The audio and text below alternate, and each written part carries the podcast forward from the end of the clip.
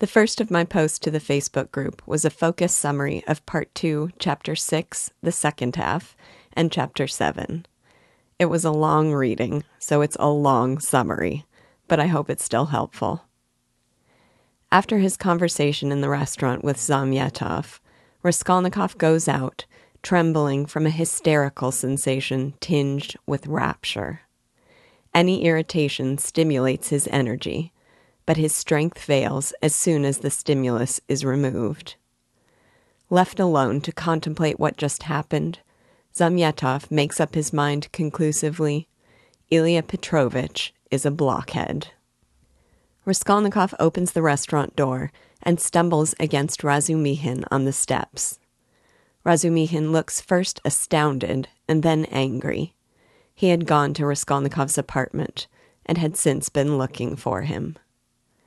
Raskolnikov tells him he is sick to death of all of them and to leave him alone. Razumihin threatens to tie him up in a bundle and carry him home.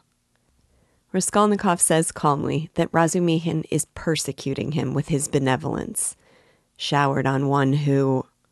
a thought he doesn't finish, and that he is hindering his recovery by irritating him.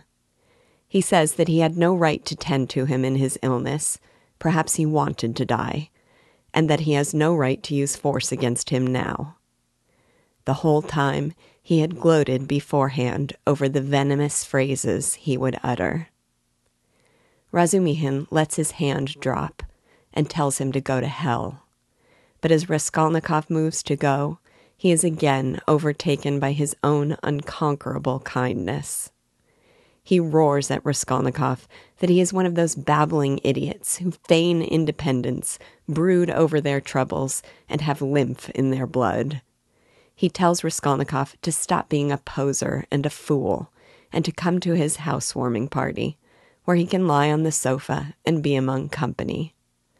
Raskolnikov refuses, but Razumihin bets he will regret fighting with Razumihin and change his mind, as men do. Raskolnikov answers spitefully that Razumihin would do that because he is the sort of person who would let a man beat him from sheer benevolence. Razumihin lets this insult roll off him too, renews his invitation, and reminds Raskolnikov of the address. Raskolnikov walks away, and Razumihin immediately begins punishing himself for letting him go off alone, when he is clearly mad and might drown himself. He chases after him, but Raskolnikov is gone. Raskolnikov makes his way to X Bridge, so weak he can barely reach it. Gazing down at the water, he sees the reflection of the passing activity and the setting sun. Suddenly, he sees a woman with a wasted face and sunken eyes climb over the parapet and throw herself into the canal. Dozens of voices call out that a woman is drowning, and the banks of the river become thronged with spectators. A woman cries, Mercy, and begs someone to save the woman, their Afrosinia. A policeman rushes down and pulls her out at once, and she recovers consciousness. The woman who had cried out for her says she is a neighbor who had tried to hang herself just the other day. Raskolnikov looks on all this with indifference and disgust, thinking to himself, Water. It's not good enough. He considers the police station instead and begins walking toward it.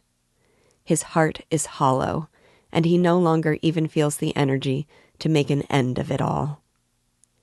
His mind then becomes a tangle of doubts. It is a way out. Or is it? he will still get his square yard of space. Shall he really tell them? Does any of it even matter? Above all, he feels ashamed at being stupid, but he rebukes himself for caring even about that. On his way to the police station, he feels compelled to take a detour, and then he finds himself at the gate of the house. He mounts the staircase to the fourth floor noticing the changes as he goes. Then he arrives at the old pawnbroker's apartment, where, to his surprise, he hears men's voices. He goes inside, surprised to find it so different, expecting everything to be as he left it, with the corpses still there on the floor. It has bare walls, no furniture, and workmen are there to paper the walls. They take no notice of Raskolnikov. As the workmen engage in trivial banter, Raskolnikov walks into the room where the chest of drawers had been, and he looks around. Now one of the workmen looks at him askance and asks what he wants. Raskolnikov does not answer, but instead steps into the hall and rings the bell again and again, each ring giving him more satisfaction. The workman asks again what he wants, and Raskolnikov says he is interested in the flat. He asks them if there is any blood, telling them two women were murdered there. The workman then becomes uneasy. Raskolnikov says to come to the police station, and he will tell them everything. A group of people stand at the gate, including two porters, a peasant woman, a man in a long coat, and a few others. Raskolnikov asks one of the porters if the police station is open and whether the assistant is there. The workman anxiously describes Raskolnikov's strange behavior, and the porter frowns and asks Raskolnikov who he is. Raskolnikov answers him mechanically in a lazy, dreamy voice. The man in the coat says to take him directly to the police station, but the peasant woman declares he is a rogue. They decide it is better to have nothing to do with him, and they tell him to get along. Raskolnikov asks himself again whether he should go to the police station, when suddenly he sees a crowd and hears shouting. He walks toward it. A mass of people, shouting and exclaiming, is gathered around an elegant carriage, while the coachman stands by, repeating, What a misfortune! Raskolnikov pushes his way in and sees on the ground a man who had been run over, lying unconscious and badly injured. The coachman insists there was nothing more he could have done. He shouted to him, but the man was either drunk or he did it on purpose and voices in the crowd confirm his story. He does not appear too anxious, though.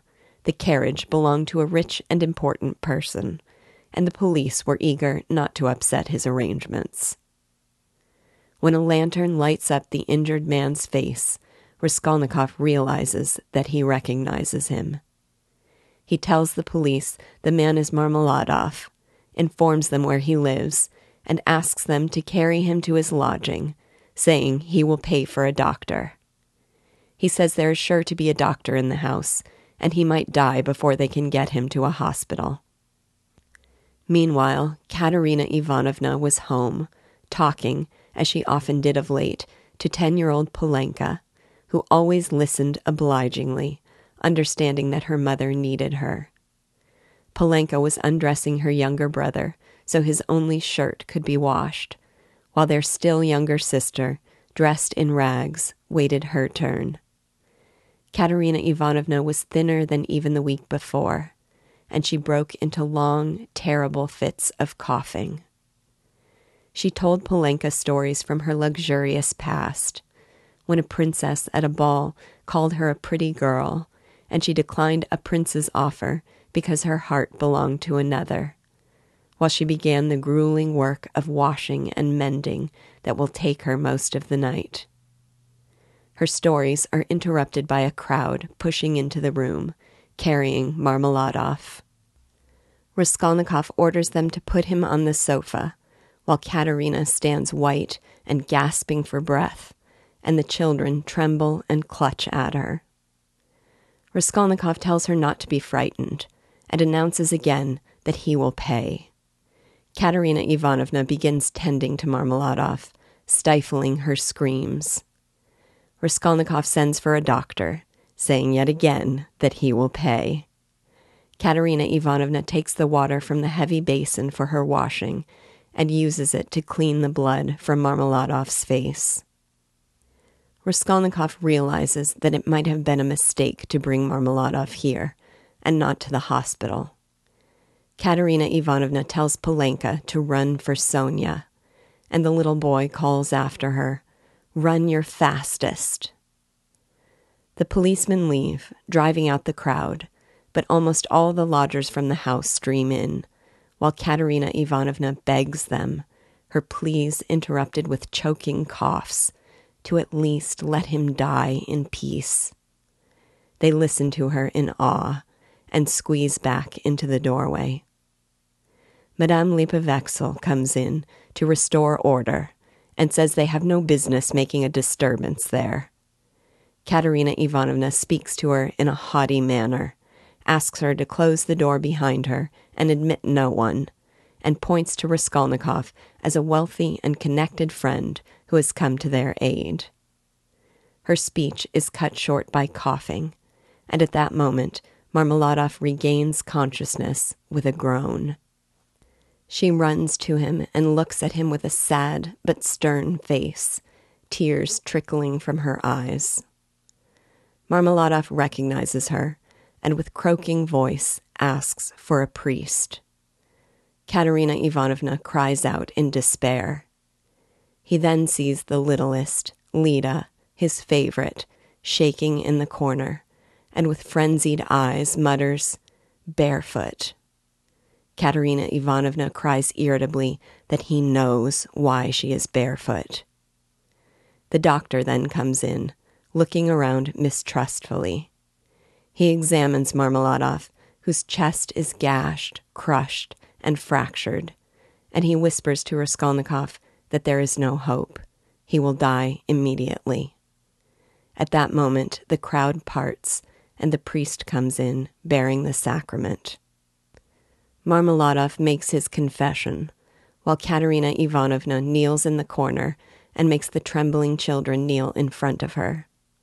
She tries to pull the boy's shirt straight and to cover the girl's bare shoulders without rising or ceasing to pray. Polenka then arrives, saying that Sonya is coming.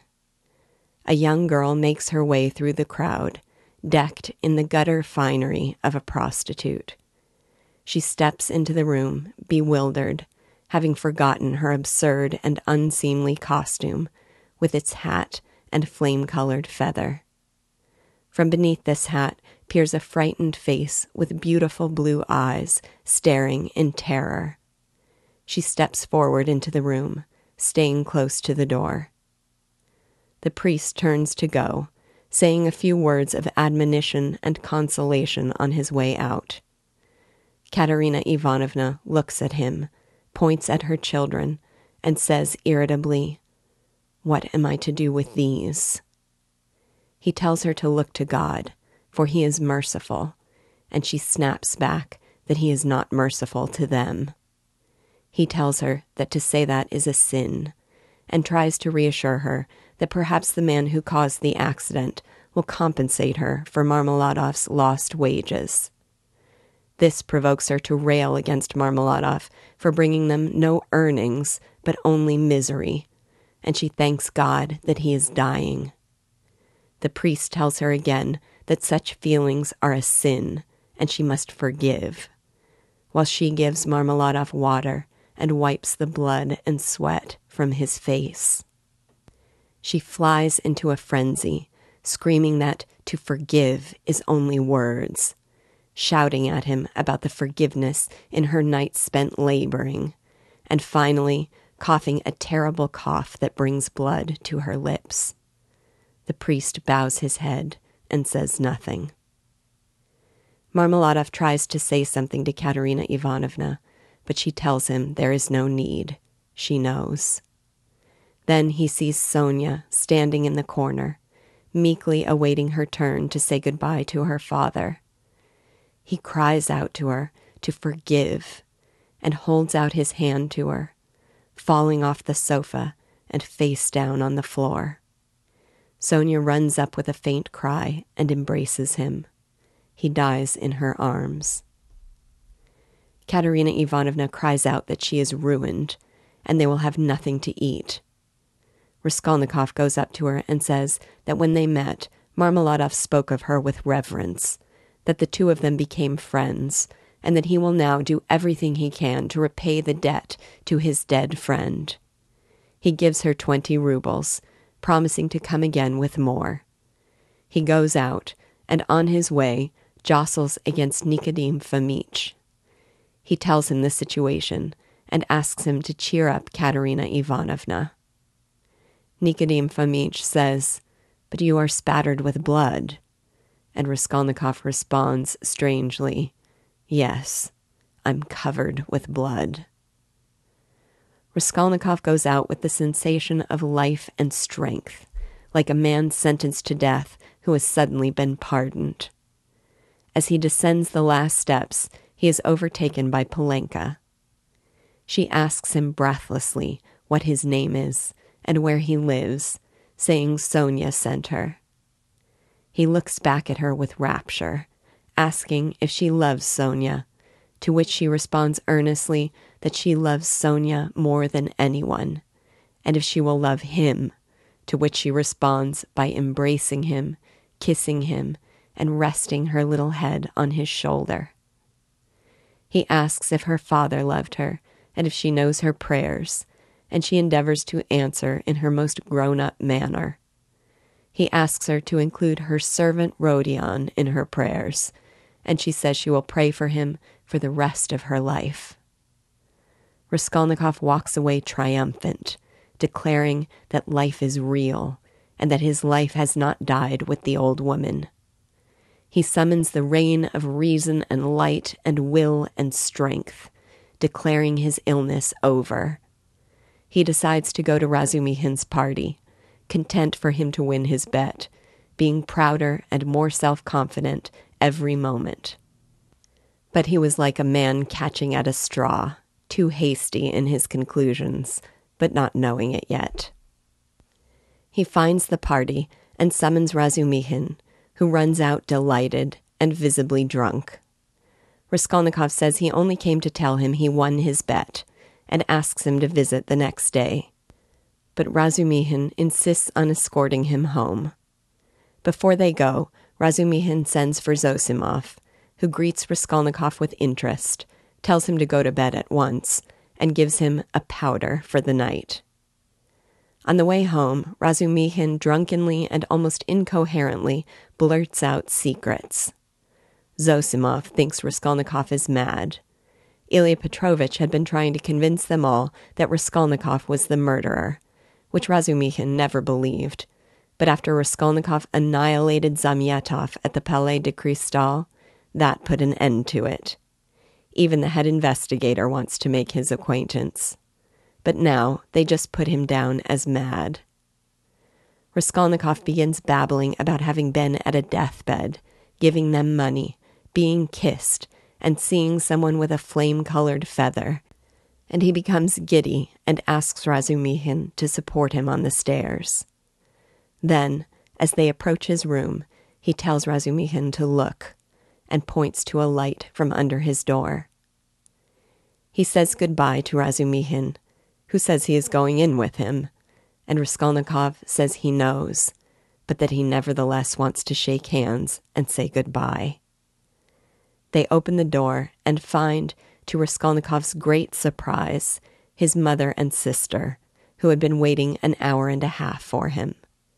They had been told that he ran away ill, and they had been weeping in anguish all that time. They greet him with ecstatic joy, but he does not have the strength even to embrace them. He falls to the ground, fainting. Razumihin lifts him in his strong arms and puts him on the sofa. Raskolnikov regains consciousness, and Razumihin nearly dislocates Dunya's shoulder, pulling her down to show her that he is all right. They look with deep gratitude on this very competent young man, as Raskolnikov's mother had called him, having heard from Nastasia all the kindnesses he has done. The next of my posts was called Nothing But Misfortunes. If you listen to the recording of the reading, I don't need to tell you that the death of Marmeladov crushed my heart. I struggled to read through my tears. Dostoevsky paints the scene with poignant details that make it agonizing. There was the scene of the accident Marmeladov lying mutilated and disfigured, with blood flowing from his head and face. The coachman loudly proclaiming this a misfortune, but not much distressed, given that he had been driving the carriage of a very important person that the police did not want to inconvenience. And the crowd of onlookers gathered to see the spectacle, seemingly more concerned to defend the coachman than to aid the injured man.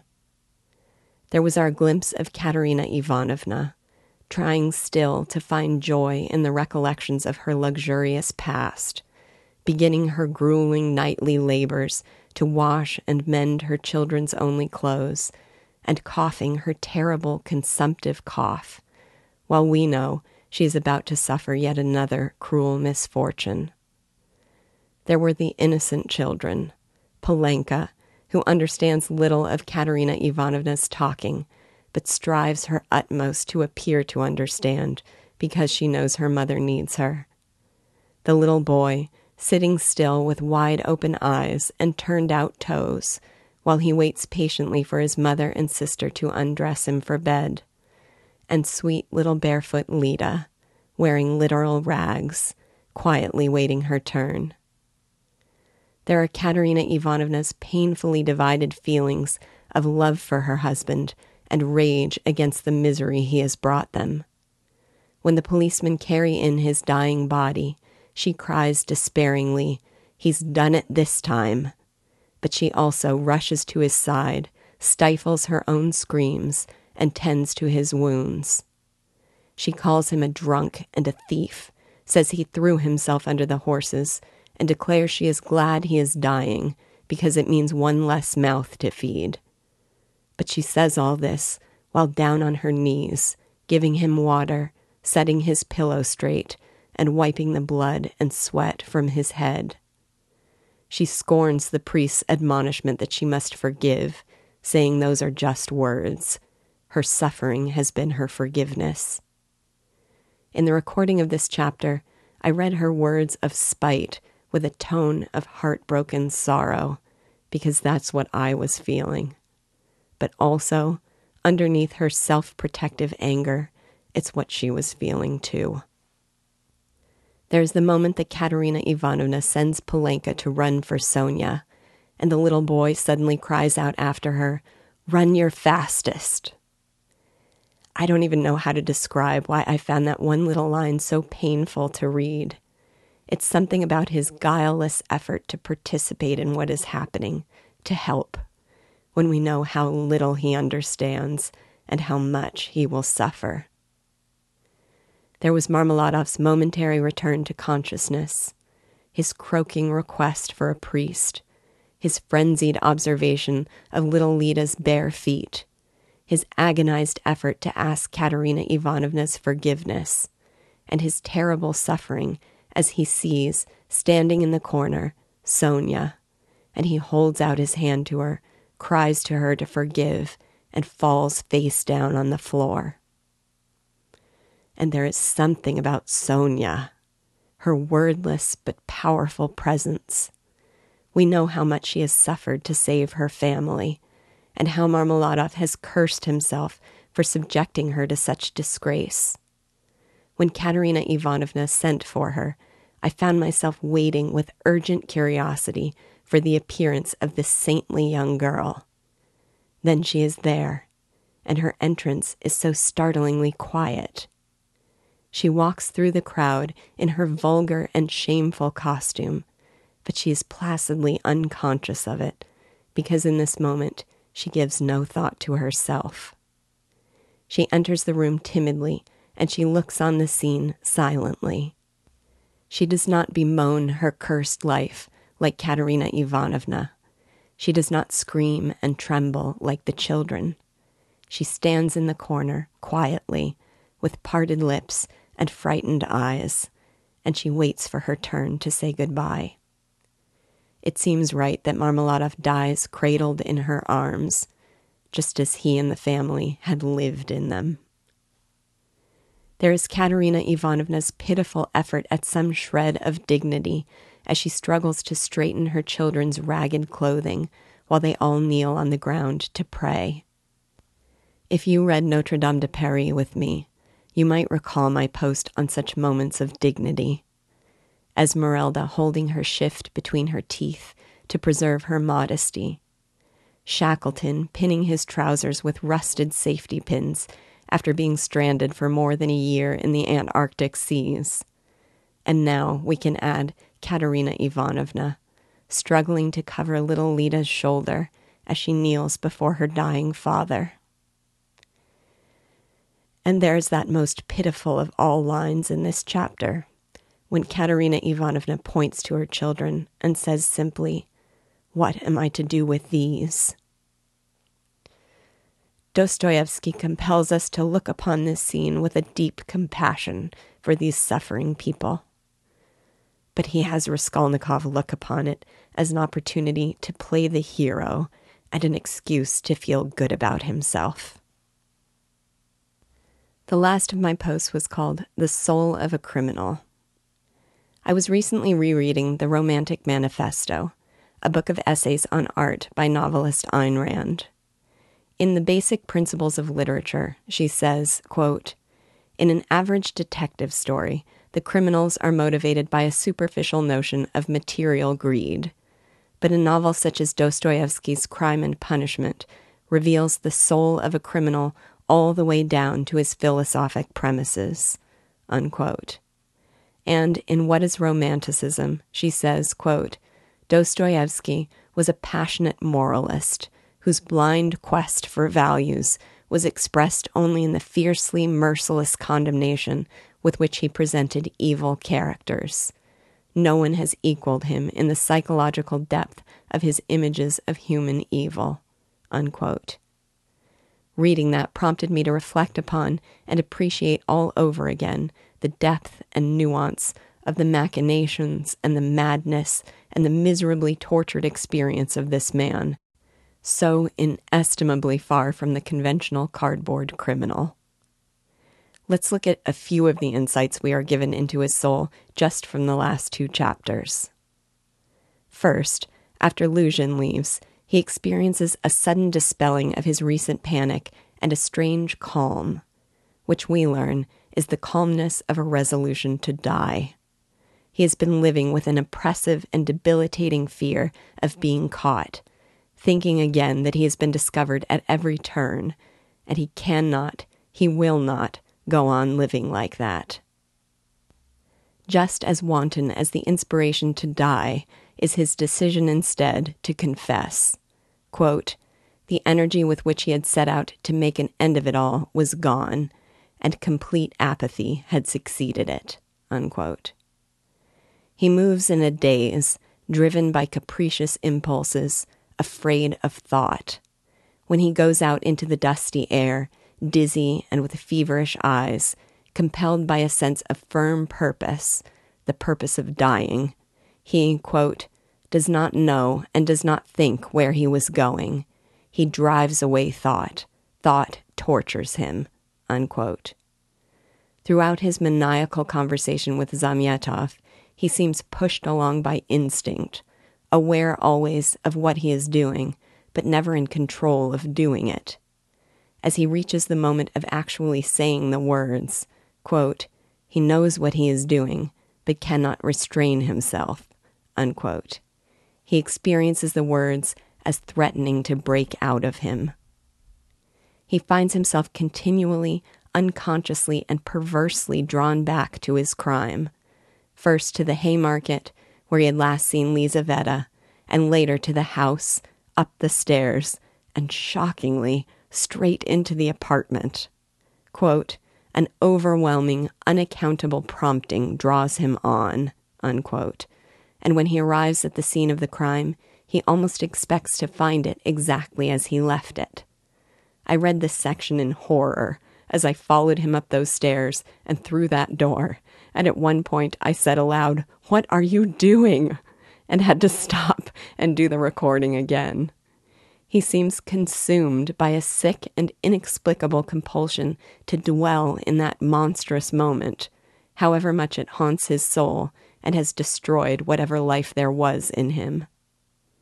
He is tortured by the acts of kindness done for him.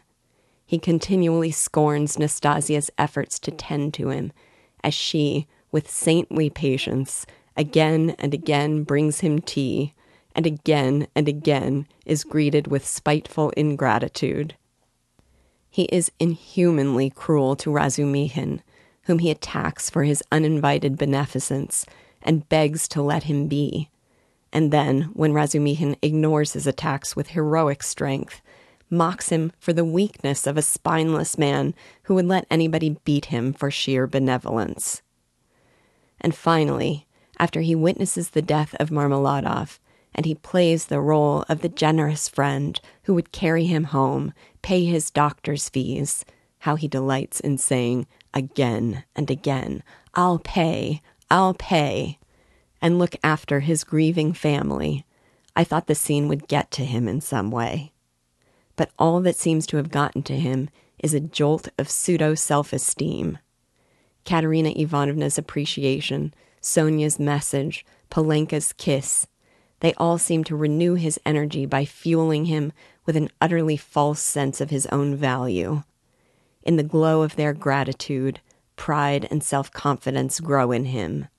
But we know, and Dostoevsky explicitly tells us, that he is grasping at straws. Before the chapter is over, it has faded, and even his effort to tell the story to Razumihin just peters out. These are some of my observations of this criminal soul, but I know there's still so much more to it than that.